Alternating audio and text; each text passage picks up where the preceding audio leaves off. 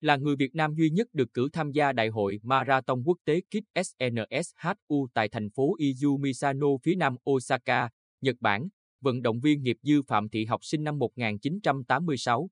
Hiện công tác tại Ngân hàng Đầu tư và Phát triển Việt Nam chi nhánh Quy Nhơn đã có khoảng thời gian thú vị ở đất nước mặt trời mọc. Nhân kỷ niệm 50 năm thiết lập quan hệ ngoại giao Việt Nam-Nhật Bản, thị trưởng thành phố Izu Misano, Osaka, Nhật Bản đã gửi thư đề nghị Ủy ban Nhân dân tỉnh Bình Định cử một vận động viên phong trào sang tham dự Đại hội Marathon Quốc tế Kids SNSHU diễn ra ngày 12 tháng 2.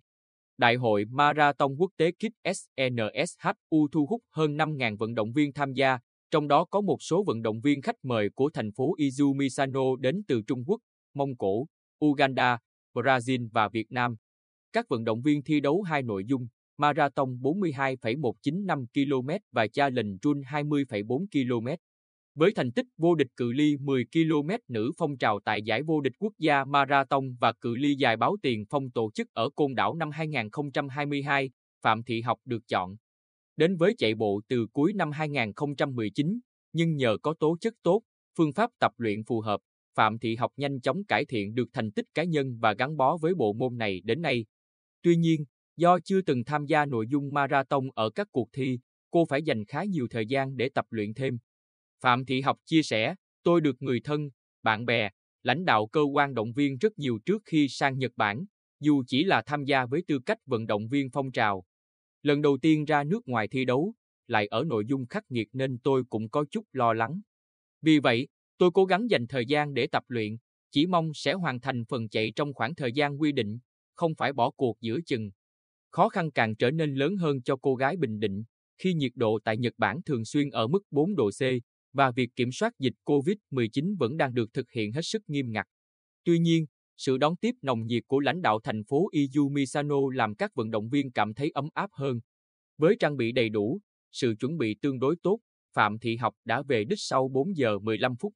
Cô cho biết, công tác tổ chức giải khá tốt, với lực lượng tình nguyện viên chuyên nghiệp, đặc biệt, người dân tại đây rất yêu thể thao nên đổ ra hai bên đường cổ vũ rất nhiệt tình. Nhiều em học sinh nhảy múa cổ động, tiếng trống rộng ràng tạo sự hào hứng cho vận động viên. Trên đường chạy, tôi còn nghe tiếng cổ vũ xin chào, cố lên bằng chính tiếng Việt, giúp xua tan mệt mỏi để tiếp tục chinh phục chặng đường còn lại. Ngoài tham gia giải chạy, tôi còn được tìm hiểu, làm quen với văn hóa Nhật Bản như uống trà, mặc kimono, nghe đàn. Đây là những trải nghiệm đặc biệt và khó quên trong cuộc đời của tôi.